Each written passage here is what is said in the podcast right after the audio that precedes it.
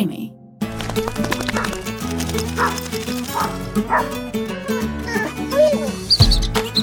Happy Thoughts με το νεκτάριο από το Athens Happy House.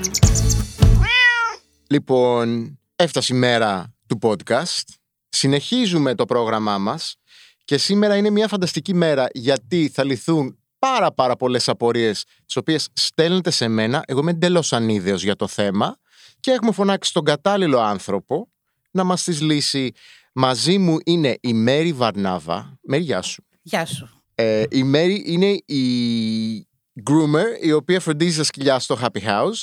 Ε, συγκεκριμένα φροντίζει και τη Λίλη. Της την πάω πάντα σύσκατη με τις λάσπες, με τις τζίβες, με τις οτίτιδες και μου τη γυρνάει πίσω κουφετάκι και την έχω φωνάξει εδώ σήμερα για να λύσουμε όλες τις απορίες. Λοιπόν, πάμε. Πρώτη ερώτηση. Τι είναι εσύ το grooming και ποια είναι η ανεγκαιότητά του για τα ζωάκια μας; Λοιπόν, το grooming ε, δημιουργήθηκε ούτως ώστε να φροντίζει ε, τους μικρούς μας τετράποδους συντρόφους, αλλά και τις γατούλες, αλλά σε μερικές περιπτώσεις υπάρχουν και κάποια κουνελάκια τα οποία προσέχουμε. Ούτε ώστε ο γκρούμα προσφέρει την υπηρεσία αυτή την οποία ένας ιδιοκτήτης δεν μπορεί να την κάνει. Τι θέλω να πω δηλαδή. Όλοι έχουμε οι περισσότεροι σκυλάκια, αλλά τι γίνεται. Δεν δίνουμε τον απαιτούμενο χρόνο στο να χτενίσουμε το σκύλο, στο να το πλύνουμε σωστά, γενικώς να κάνουμε κάποια πράγματα πιο εξειδικευμένα πάνω στο ζώο μας. Okay. Η εξέλιξη του σκύλου από ένα σκύλο ο οποίος στην αρχή δεν ήταν συντροφιάς, Μμμ. υπήρχαν σκύλοι εργασίας, ξέρουμε πώς έχουν ξεκινήσει τα σκυλιά λίγο πολύ, κάποιες ράτσες ήταν μόνο για φύλαξη. Ο σκύλος αρχικά ήρθε στη ζωή, τον είχαν μόνο οι πιο πλούσιοι μέσα στο σπίτι τα παλιά χρόνια, έτσι, και τον κάναν και εκτροφή. Και οι πιο αστικές τάξεις τον είχαν ως φύλακα, ως, ε, α, σκύ- εργάτη ως τους. εργάτη τους, ακριβώς. Με την πάροδο των χρόνων βέβαια αυτό άλλαξε, εξελίχθηκε. Το σκύλος ήρθε στην αστική κοινωνία πλέον σε πολλές περιπτώσεις σαν μέλος της οικογενειας και ο γκρούμερ προσπαθεί με τη γνώση που έχει να κάνει είτε τον καλαπισμό ο οποίος ε, αφορά το τρίχωμα του σκύλου και την καθαριότητά του και να προσφέρει αυτό που δεν μπορεί να το κάνει ένας ιδιοκτήτης εν Οκ. ολίγης. Όπως; Όπως το να τον κουρέψει παραδείγματος χάρη. Μμμ.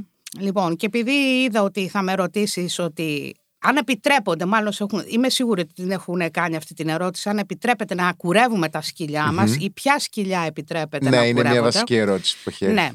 Λοιπόν, κοίταξε να δεις. Ε, Εδώ υπάρχουν ε, κάποιες φυλές οι οποίες ρητά και κατηγορηματικά δεν επιτρέπεται να κουρεύονται.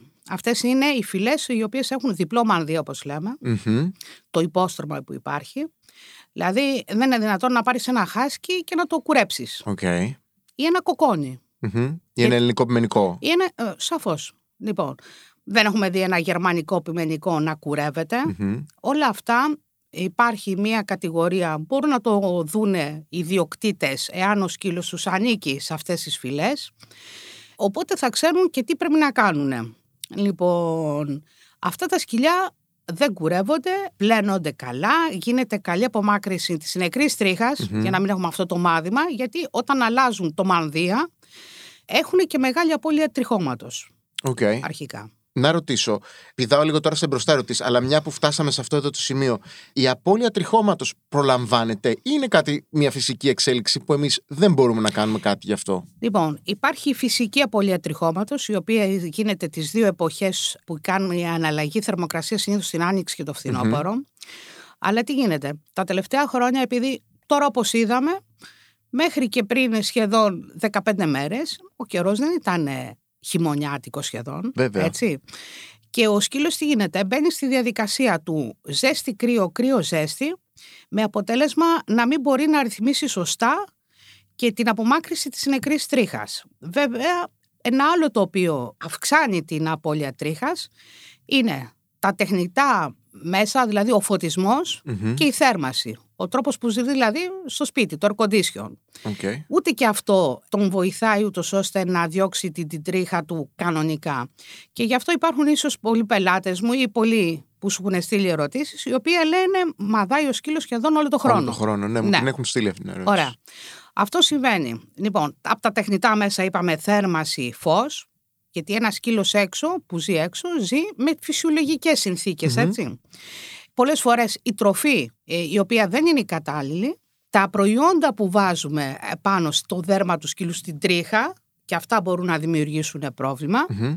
Και ε, φυσικά το καλύτερο είναι το φως του ήλιου, η ημέρα, δηλαδή είναι που θρέφει την τρίχα του σκύλου. Γι' αυτό ένας σκύλος δεν πρέπει να ζει μόνιμα μόνο μέσα στο σπίτι. Υπάρχουν ε, μέρες που θα πρέπει να το βλέπει οι Ο ήλιος. ώρες ο ήλιος. Μμμ. Λοιπόν, η, η τροφή είπαμε είναι βασικό. Δεν πρέπει να δίνουμε... Α, και κάτι άλλο. Δεν πρέπει να δίνουμε τροφή δική μας στο σκύλο. Μμμ. Ο σκύλος θα πρέπει να τρώει μια ισορροπημένη τροφή σε κροκέτα. Ναι. Μια ισορροπημένη διέτα. να Ναι, έχεις. εντάξει, ναι, ακριβώς. Το ότι του δίνω λίγο πατατούλα, δει λίγο το ένα, λίγο το άλλο, αυτό δεν βοηθάει Μμμ. και αυτό βο- ε, δημιουργεί και άλλα προβλήματα κακοσμίας. Οκ. Θα το πούμε και αναλυτικότερα αυτό. Να ρωτήσω, μια που είπαμε τώρα για τα, για τα προϊόντα πάνω στο σκύλο, είναι οκ καμιά φορά να πλένουμε το σκύλο μας με ανθρώπινα σαμπουάν; Μου την κάνουν και αυτή την ερώτηση. Αυτό απαγορεύεται ε, ρητά και κατηγορηματικά. Μπορούμε να εξηγήσουμε γιατί απαγορεύεται; Ναι, άλλο το pH του σκύλου στο δέρμα Μμμ. και άλλο το pH του ανθρώπου. Οκ. Είναι τελείως δύο διαφορετικά. Ο σκύλος ως γνωστόν ε, δεν έχει πόρους στο δέρμα του, όπως έχουμε εμείς. Εμείς ε, ιδρώνουμε, ζεσταινόμαστε, καταλαβαίνουμε αλλιώς τη ζέστη.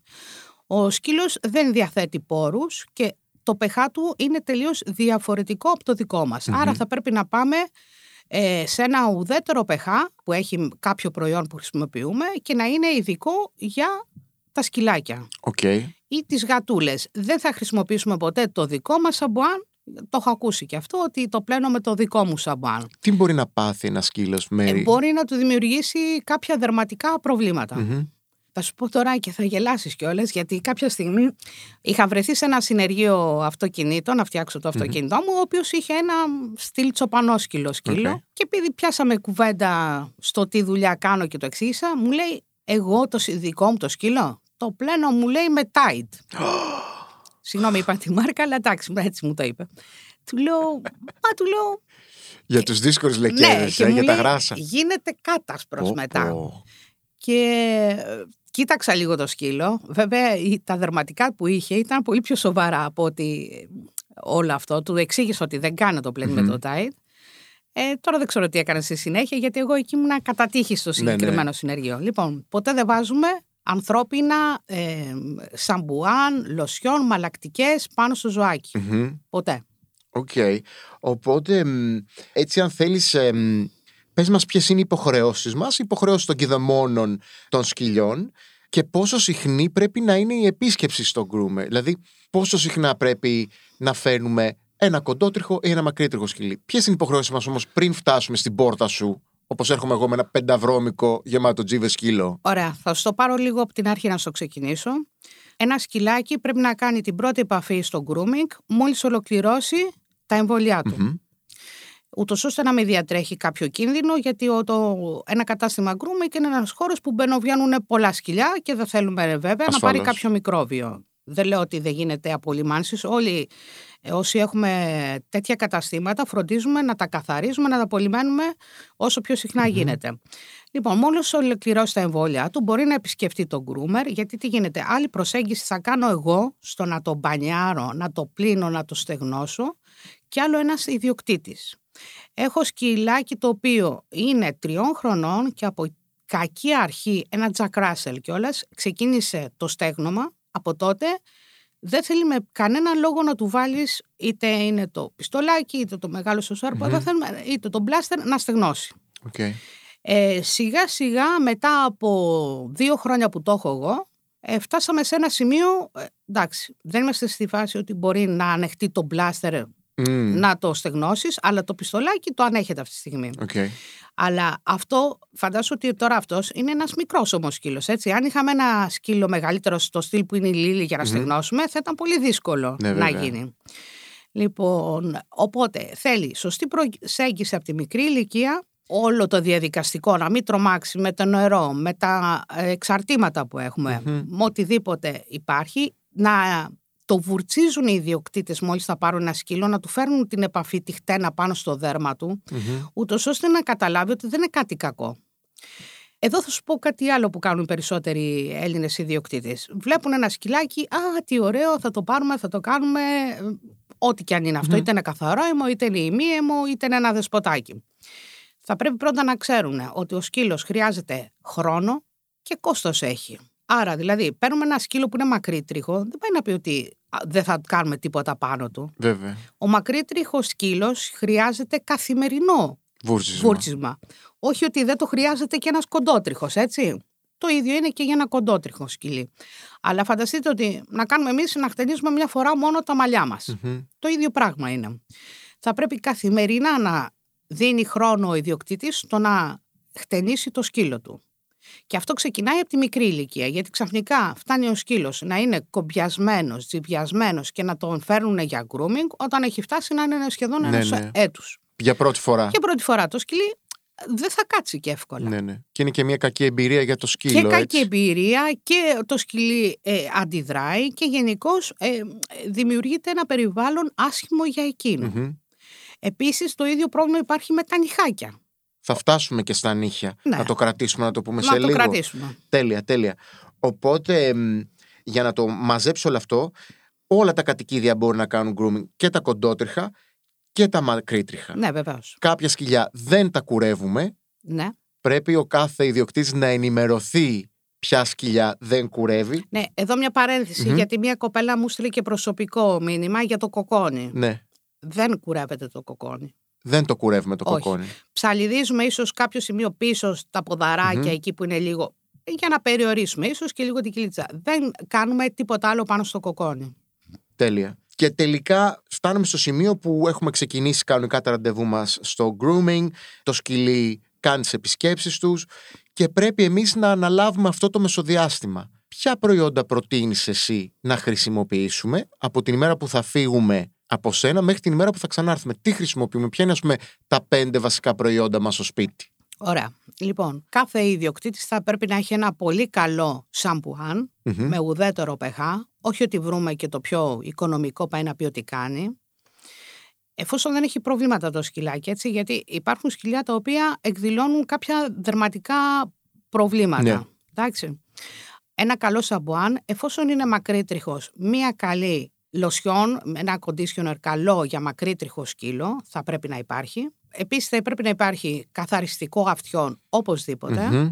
γιατί είναι σημαντικό, γιατί δεν τα καθαρίζουν τα αυτιά, με αποτέλεσμα δεν προσέχουν κατά τον μπάνιο, αποκτάνε τα σκυλιά οτίτιδες και δημιουργούνται προβληματάκια. Το να καθαρίζουμε τα αυτάκια μας σαν ιδιοκτήτες, αν όχι κάθε εβδομάδα, κάθε 15, δεν είναι κακό, είναι πάρα πολύ καλό. Πώς το κάνουμε αυτό ρε Σημέρη, μπορείς να μας το εξηγήσεις σαν διαδικασία έτσι να το ακούσουμε; Κοίταξε, δεν είναι κάτι δύσκολο εφόσον το ξεκινήσουμε στο σκύλο μας από μικρή ηλικία. Μμμ.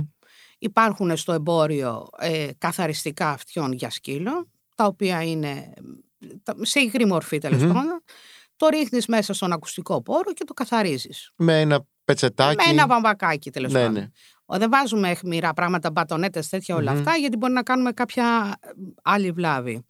Επίσης βασικό, το οποίο θα πρέπει να έχουμε σαν ιδιοκτήτες, για μένα, εντάξει, δεν μιλάω τώρα για αρώματα όλα αυτά, Μμμ. αυτό είναι στην κρίση του καθενός αν θέλει να βάλει άρωμα στο σκύλο Είναι του ok ή να όχι. βάζουμε άρωμα στο σκύλο μας; Είναι εντάξει για το σκύλο ή ο σκύλος κάπως έχει μια άσχημη εμπειρία μυρίζοντας όλο αυτό το έντονο άρωμα πάνω του; Όχι, κοίταξε, στα περισσότερα δεν δημιουργεί πρόβλημα. Μμμ.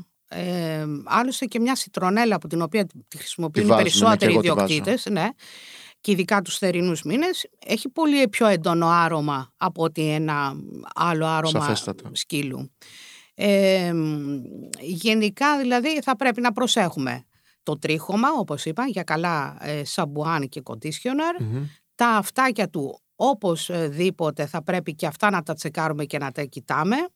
Νομίζω αυτά Και είναι δεν- τα πιο βασικά. που Και θα δεν πρέπει. παίρνουμε μόνοι μας το ψαλίδι να αρχίσουμε να κουρεύουμε. Καλά, αυτό είναι το πιο συνηθισμένο που γίνεται, ότι βλέπει καθένας κόβει λίγο από εδώ, κόβει λίγο από εκεί. Το εντάξει. κάνει η μάνα μου στο Bruce, παιδιά, τον έκανε, τον κακομύρι, σαν γίδα.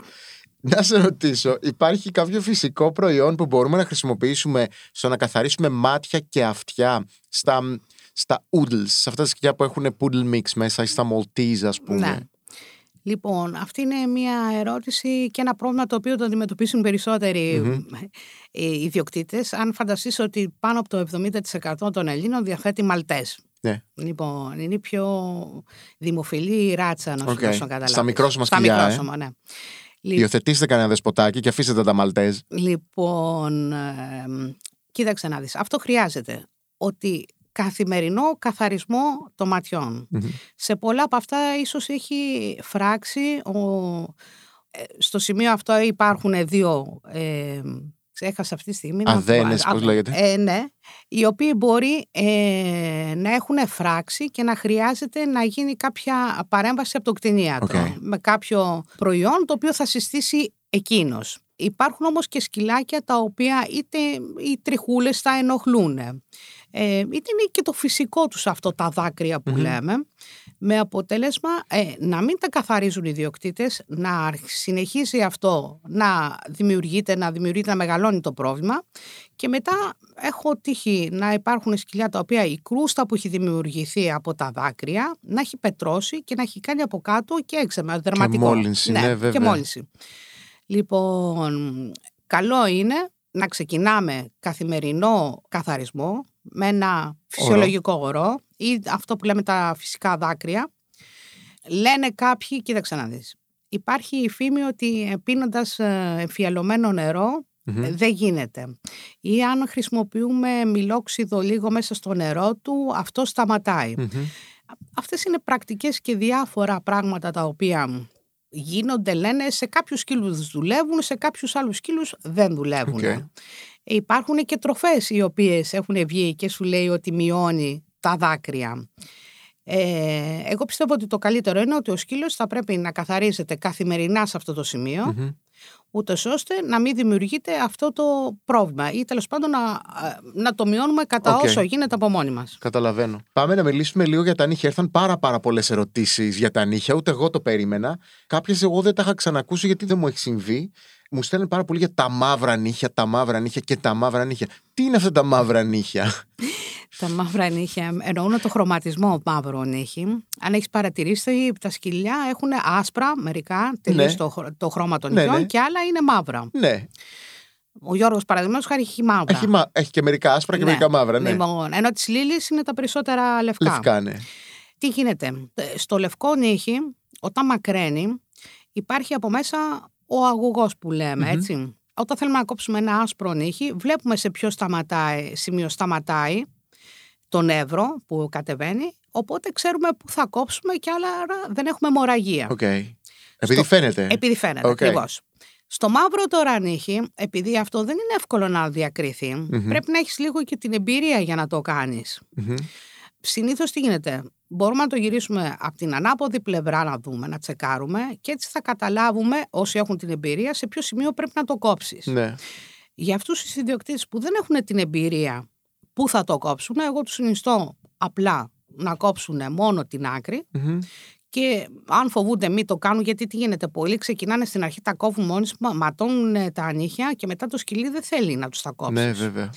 Καλό είναι να το πηγαίνουν ανά ενάμισο μήνα, δύο μήνες στον γκρούμερ να τους κόβει μόνο τα νύχια. Τα νυχάκια. δηλαδή ο γκρούμερ δεν κάνει μόνο το κούρεμα ή το, το μπάνιο στο σκύλο. Μπορεί να σου κάνει και ένα καλό καθαρισμό στα αυτιά αν θα πας. Μμμ.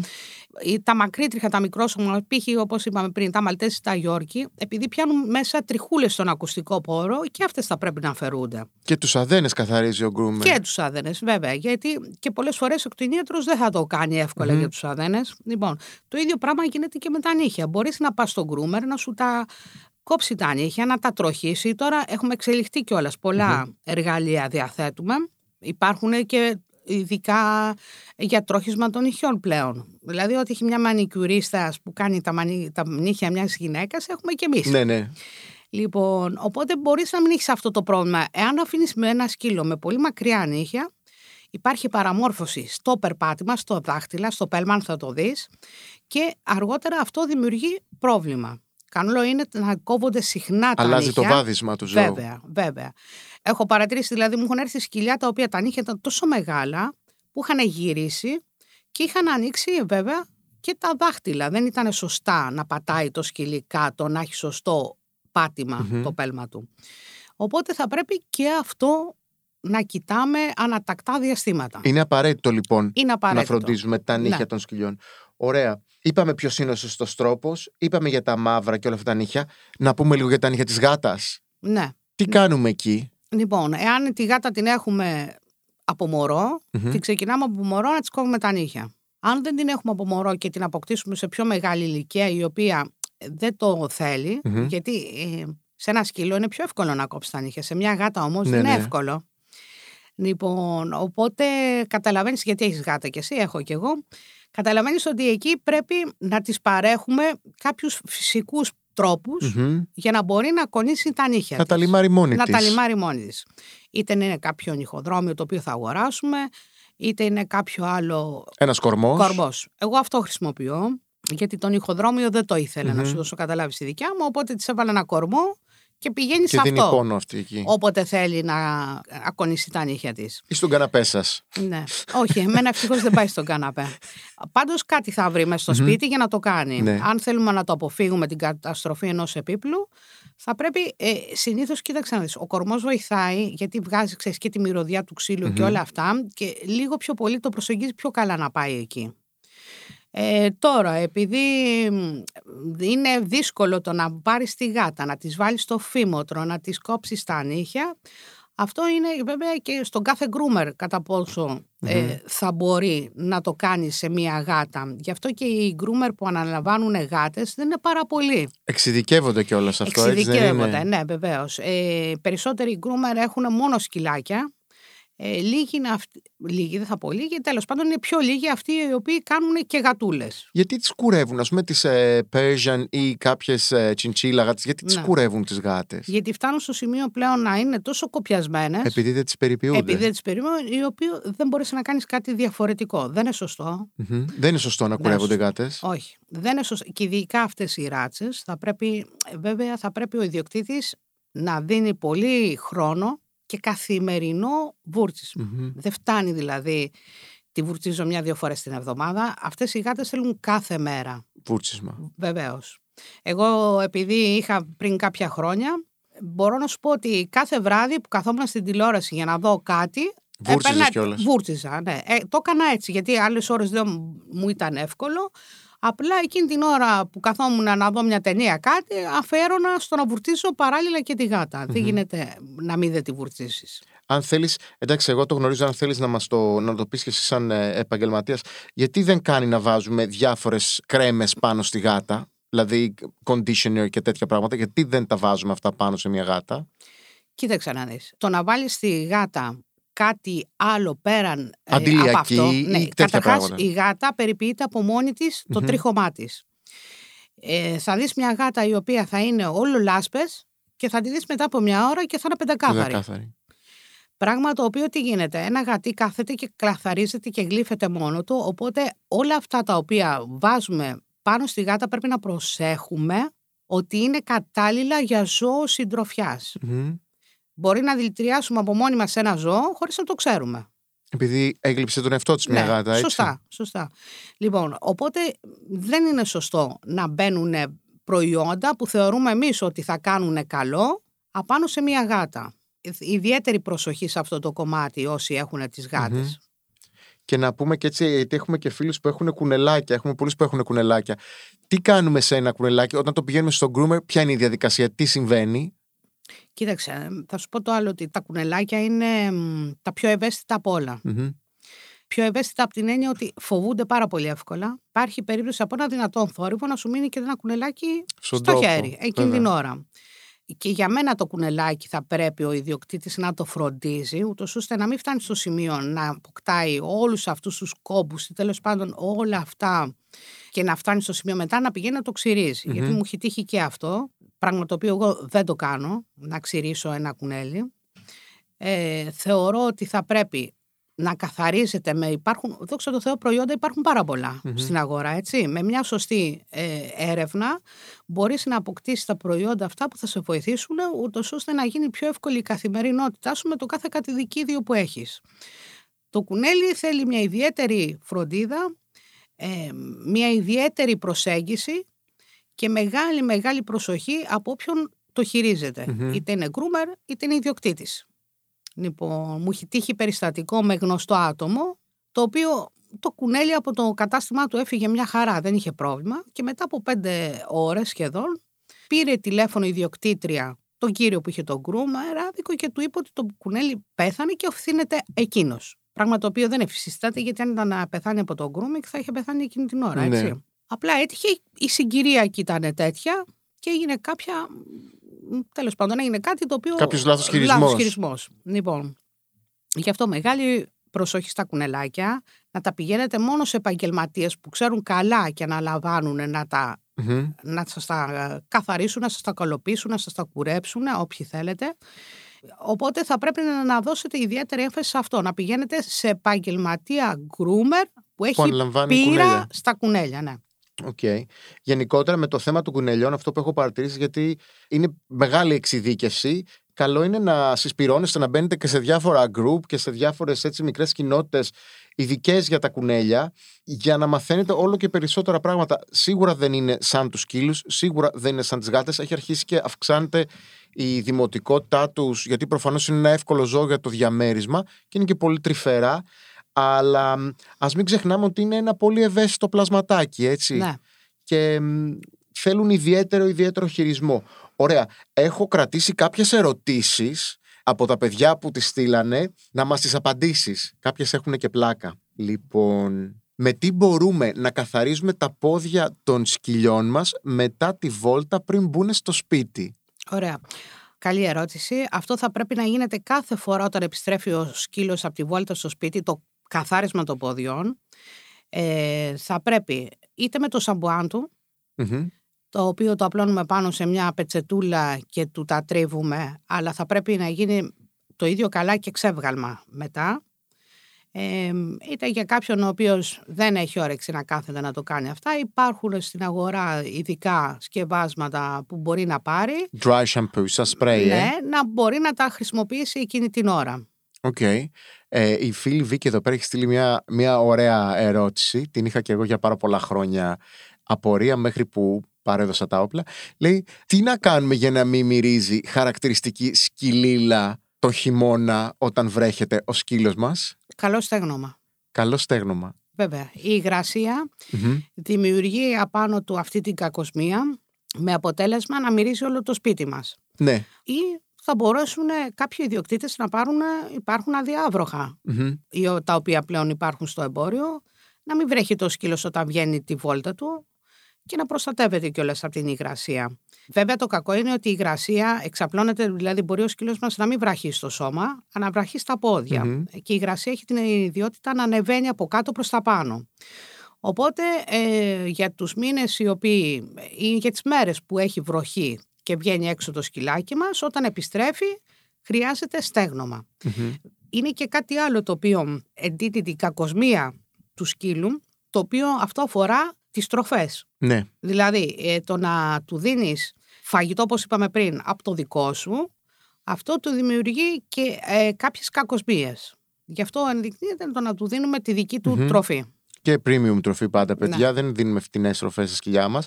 Εσείς αποφασίζετε το brand, αλλά όπως τρώτε εσείς καλής ποιότητας φαγητό, να θυμάστε να δίνετε και στα σκυλιά σας. Επόμενη ερώτηση. Πώς γίνεσαι επαγγελματίας pet groomer στην Ελλάδα, Λοιπόν, μέχρι πριν με μερικά χρόνια. Έχεις ε, σχολές, δηλαδή; Τα τελευταία χρόνια έχουν δημιουργηθεί σχολές. Ε, τα προηγούμενα χρόνια ε, πήγαινε κάποιος που ήθελε να μάθει grooming σε κάποιον που ήταν ήδη, είχε ένα κατάστημα και έκανε αυτή τη δουλειά και μάθαινε δίπλα σε αυτον Τα τελευταία χρόνια έχουν δημιουργηθεί σχολές, ε, δεν θα πω αν κάνουν καλό ή κακό, αυτό μπορεί να το κρίνει ο καθένας. Ε, και υπάρχουν και κάποια διαδικτυακά σεμινάρια, το είδα τώρα τελευταία okay. και αυτό. Το θέμα είναι ότι εγώ τι θα πω, όποιος θέλει να γίνει groomer, πριν πει στη διαδικασία να χαλάσει χρήματα για να γίνει groomer, γιατί δίνεις ένα ποσό... Ε, βέβαια. Ευκαταφρόνητο. δεν είναι μηδαμινό. Θα του πρότεινα να πάει πρώτα σε ένα κατάστημα grooming, να συνονοηθεί εκεί με τον ιδιοκτήτη, να κάνει δοκιμές, αλλά θα πρέπει να περάσει από όλα τα σταδια Δηλαδή από το πλένω, ε, στεγνώνω, κτενίζω, μέχρι να φτάσει στο σημείο να πιάσει τη μηχανή να πεις ότι θα κουρέψω. Το θάμνο, γιατί είναι Ναι. ιδιαίτερο, δεν είναι Δεν είναι μαλλιά. εύκολο, βέβαια. Λοιπόν, να το δει πρώτα πώς είναι και μετά να αποφασίσει αν θέλει να το ακολουθήσει. Μμμ. Δεν είναι εύκολο επάγγελμα, είναι δύσκολο. Είναι ανθυγιεινό, οπότε θα έπρεπε να είμαστε στην κατηγορία παρέων ενσύμων, Οκ. γιατί με τόσο τρίχωμα ε, δεν είναι εύκολο. Και γενικά δεν θέλω να πω στα παιδιά, όχι μην το κάνετε ή κάντε το, ε, γιατί αν το θέλεις να το κάνεις, θα το κάνεις, έτσι δεν έχει να κάνει. Εγώ ξεκίνησα από πολύ... Η αγάπη μου προς τα σκυλιά που ξεκίνησα από μικρή ηλικία με όθησε στο να το κάνω. Μμμ. Ε, απλά επειδή υπάρχουν παιδάκια τα οποία, ε, ξέρεις τι, ε, σου λέει ναι, τι να κάνω, δεν πήγα να σπουδάσω, μ' αρέσουν όμως τα σκυλάκια. Ε, εντάξει, θα πάω, θα γραφτώ σε μια σχολή με 5-6 μήνες ε, μάθηση. Μμμ.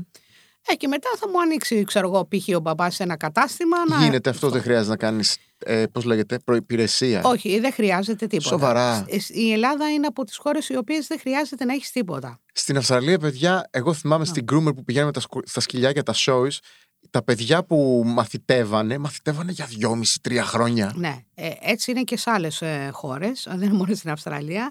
Η Ελλάδα έχει αυτό το προνόμιο, το οποίο ε, δεν νομίζω ότι θα το βρεις εύκολα αλλού. Σοβαρά, ε. Ναι, Και επίσης, εγώ έτσι, αν μπορώ να, να βάλω λίγο και την προσωπική μου άποψη μέσα σε όλο αυτό, για όλους εμάς που έχουμε σκυλιά που είτε είναι καθαρό αίμα poodles ή είναι oodles που είναι σκυλιά mixed με poodles είτε είναι Yorkies, Maltese, σκυλιά τέλος πάντων που χρειάζονται συγκεκριμένα grooming ε, skills πρέπει να αποφασίζεις να το πηγαίνεις σε κάποιον που έχει την εμπειρία και τη γνώση της ανατομίας. Έτσι δεν είναι. σαφώς. Αν έχεις προσέξει, γιατί έχεις πάει σε dog show, τέλος Ναι, πάντων. ναι. Ωραία. Τα σκυλιά διατηρούν τα χαρακτηριστικά αυτά της φυλη Μμμ. που πρέπει να έχουν σαν κούρεμα. Δεν παίρνουμε και τα κουρεύουμε όπως θέλουμε. Ναι, βέβαια. Οπότε πρέπει να έχεις την εμπειρία και πώς θα το ε, χειριστείς, πώς θα το κουρέψεις. Από εκεί και πέρα θα πρέπει απλά να διαβάσεις όποιος θέλει να γίνει groomer, να δει την κάθε φυλή, την κάθε ράτσα ξεχωριστά και από εκεί και πέρα να προχωρήσει στο να μάθει την ανατομία και πώς ε, κάνεις τα κουρέματα πάνω στο κάθε σκύλο. Οκ. Η φίλη η Μαριάννα έχει γράψει Ο ρεμάκος μου, προφανώς ο ρεμάκος είναι ο σκύλος της. Φοβάται το σεσουάρ. Τι να κάνω, Υπάρχει κάποιος τρόπος να, να βοηθήσουμε ένα σκύλο να ξεπεράσει το φόβο του με το σεσουάρ; Κοίταξε να δεις, αυτό θα πρέπει να ξεκινήσει ο σκύλος, δεν ξέρω τι ηλικία είναι τέλος πάντων, για να μπορούσα να μιλήσω λίγο πιο αναλυτικά, να ακούει θορύβους. Ε, ή την ώρα που θέλουμε να τον στεγνώσουμε, δηλαδή στην αρχή δεν ξεκινάμε να τον πάρουμε αγκαλιά και να του βάλουμε το σεσουάρ μέσα στη μούρη. Προσπαθούμε, στείλουμε το σεσουάρ σε πιο μακρισμένη θέση, έχουμε το σκύλο στην αγκαλιά μας και προσπαθούμε να το στεγνώσουμε. Μμμ. Ε, αν τώρα μόλις το ακούει το σεσουάρ δεν θέλει να έχει καμία επαφή, Επαφή. σαν θόρυβο γιατί ε, αν φοβάται το σεσουάρ πιθανότατα θα φοβάται και την ηλεκτρική σκούπα. Ε, αυτά τα σκυλιά ε, τι γίνεται; Χρειάζονται να εκτεθούν πιο πολύ στους εξωτερικούς θορύβους. Μμμ. Αυτό θα βοηθήσει. Τώρα, μπορεί να μου πει ότι ίσως είναι ο σκύλος ε, λιχούδης. Δηλαδή, την ώρα που θέλει να το στεγνώσει, να του δίνει κάποια λιχουδιά και να του προσπάει την προσοχή. Κατάλαβα. Όπως κάνουμε εμείς. Έχω ένα, ένα τόκο αρτσετίνο, το οποίο ε, μπορεί, ξέρεις, πλένεται όλα αυτά, μόλις θέλεις να το στεγνώσεις, είναι για να σε φάει. Ενώ είναι Παθαίνεις πάρα θερία. πολύ καλό, ναι. Και έχω βρει τη λύση ότι κάθομαι με το ένα χέρι και προσπαθώ να του δίνω τροφή και με το άλλο να στεγνώνω. Και έχω βρει τη λύση με το συγκεκριμένο, να σου δώσω να καταλάβεις. Οπότε είναι αυτό που λέγαμε πριν. Ξεκινάς από την παιδική ηλικία, από την κουταβίσια ηλικία τέλος πάντων, Ναι. όχι παιδική, και προχωράς. Θα κάνω άλλες δύο ερωτησούλες. Θα αφήσω την τελευταία, την έχει κάνει η Όλγα, αλλά θα ρωτήσω πρώτα. Ε, τα Μαλτέζ είναι ευαίσθητα στα μάτια. Μετά από το μπάνιο πρέπει να τους βάζουμε σταγόνες; Σαφώς βοηθάει το να καθαρίσουμε κάθε φορά και να ενυνατώνουμε το μάτι του. Αυτό βέβαια θα πρέπει να μιλήσει με το κτηνίατρο ο κάθε ιδιοκτήτης ποιο είναι το σωστό για να χρησιμοποιήσει. Οκ. Αν είναι για ε, φυσιολογικό ή, ορό ή δάκρυα όπως τα λέμε, αυτά δεν χρειάζεται. Μπορεί να τα προμηθευτούν από κάποιο φαρμακείο και να, του το, να το χρησιμοποιεί. Οκ. Και τελευταία ερώτηση, έτσι πριν κλείσουμε, την έχει κάνει η Όλγα. Η Όλγα είναι έτσι μια, μ, μια φίλη σε όλες τις πλατφόρμες. Την κράτησα. Το καλοκαίρι που πάμε παραλία συνέχεια, πώς καθαρίζουμε τα σκυλιά μας μετά το μπάνιο; Λοιπόν, ένα σκύλος πάντα όταν μπαίνει στη θάλασσα, μετά θα πρέπει να ξεπλένεται. Μμμ. Πάντοτε. Μπορώ να, συγγνώμη, να κάνω ένα μικρό disclaimer. Ναι. Θέλω να σας παρακαλέσω τα σκυλιά σας να μην τα πηγαίνετε ούτε στην παραλία το καλοκαίρι, ούτε στις καφετέρειε. Γιατί τα σκυλιά υπερθερμαίνονται το καλοκαίρι στη θάλασσα, κολλάνε δερματικά και όλα τα σχετικά. Μιλήστε και με τον κτηνίατρό σας. Την κράτησα γιατί είναι μια πολύ εύστοχη ερώτηση. Αλλά σε περίπτωση που ο σκύλος μας πάει στη θάλασσα και μπει μέσα και εμείς κάτσουμε μόνο αυτά τα τρία λεπτά που μπήκε και βγήκε, τι κάνουμε όταν πάμε σπίτι, Μέρη; Καλό θα ήταν και πριν πάει στο σπίτι να το ξεπλύνουμε με, με νερό αρχικα Θα πρέπει να φύγει το αλάτι από πάνω, το αλμυρό νερό από το τρίχωμά του και αν θέλουμε όταν πάμε στο σπίτι να τον κάνουμε ένα μπάνιο να καθαρίσει τελείως. Επίσης και η άμμος να ξέρεις δεν Βέβαια. είναι τόσο καλή ε, ως προς το σκυλί. Τους μεταφέρει πάρα πολλά βακτήρια. Φουλ μήκητε η άμμος. Ακριβώς. Πάρα πολλούς μύκητες. Πολλές φορές το καλοκαίρι αυξάνεται το πρόβλημα αυτό σε σκυλιά που πάνε στις παραλίες. Με αποτέλεσμα, ξέρεις, να λες, Μα τι έπαθε ξαφνικά και δεν σου πάει καν το μυαλό ότι μπορεί να έχει κολλήσει κάποιο μύκητα από τη θάλασσα. από τη παράλια. Σταφυλόκοκο από την άμμο. Ακριβώς. Γι' αυτό μεγάλη προσοχή. Και όταν τον παίρνετε το σκύλο, σαφώς θα πρέπει να κάθεται και εκείνος στη σκίαση, κάπου όπου είναι όπως εμείς. Προστατευόμαστε. Δεν πάει να πει ότι ο σκύλος κάθεται και κάνει ηλιοθεραπεία 15 ώρες. Ναι, ναι. Ο σκύλος δεν χρειάζεται να πάει στη θάλασσα, παιδιά, το καλοκαίρι. Πάτε το μια βόλτα τώρα το χειμώνα, την άνοιξη να τρέξει. Το καλοκαίρι να μένει σπίτι. Δεν, πάει, δεν χρειάζεται να πάει για μπάνιο. Ε, αυτά. Μέρη, σε ευχαριστώ πάρα πολύ. Ε, θα ήθελα να σας ε, κάνω και μία προσφορά γιατί είδα ότι ρωτάνε για Όχι, το... τι ωραία. για Ε, πες. Μάλλον δύο θα το δείτε. Ε, επειδή ρωτάνε εκεί οι κοπελιές για πώς μπορεί να γίνει κάποιος groomer ή ότι... Α, Τέλος πάντων, αν υπάρχει κάποιος που είναι ήδη groomer όμως αφορά και θέλει να εκ- κάνει εξέλιξη σε αυτο που είναι, λοιπόν, τα, τα καταστήματα Pets and Bubbles ψάχνουν για νέους συνεργάτες, αρκεί να έχουν όρεξη. Είναι τα καταστήματά σου. Ναι. Ένα στο Μαρκόπουλο, ένα στο, Κοροπή, Κοροπή. στο Πορδοράφτη. Με το συνεργάτη μου, τον Κωνσταντίνο Καλφόπουλο, έχουμε και τη φιλοξενία και τη σχολη εκπαίδευσης. Είμαστε πέντε χώροι στην ουσία. Και αν υπάρχουν νέοι οι οποίοι θέλουν να εξελίξουν σαν επάγγελμα το grooming, εμείς είμαστε κοντά διαθέτοντας το brand name μας, την τεχνογνωσία μας, να τους βοηθήσουμε, σε όποια περιοχή και αν είναι, με κάποια συνεργασία. Φανταστικά. Επίσης, ε, τώρα θα σου βάλω και την προσφορά σαν Α, για Pets and δώσε. Bubbles. Λοιπόν, Για δώσε και την προσφορούλα. Ωραία, αλλά θα ήθελα να τη χρησιμοποιήσουν αυτοί οι οποίοι θα έρθουν, έτσι. Όχι Ναι, να ναι. την κερδίσει, στο αφήνω πάνω σου να το τρέξεις Άσε, αυτός. θα το στο κάνω διαγωνισμό. Ακριβώς. Τρελή.